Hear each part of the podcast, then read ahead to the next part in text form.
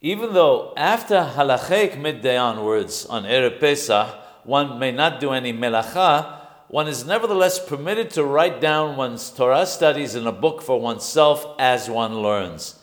If one thinks of Hidushim in the Torah, one is permitted to write them down so as not to forget them. Fingernails should be cut before midday. If one forgot or was unable to cut them then for some reason, then one should have them cut by a non Jew. If this is not practical, one should cut them oneself. It's important to mention that according to the Kabbalah, it's not good to have nails protruding over the flesh. Someone who won't have anything to eat if he doesn't work is permitted to work and be paid after midday on Erev Pesach, and obviously has to stop before Yom Tov begins.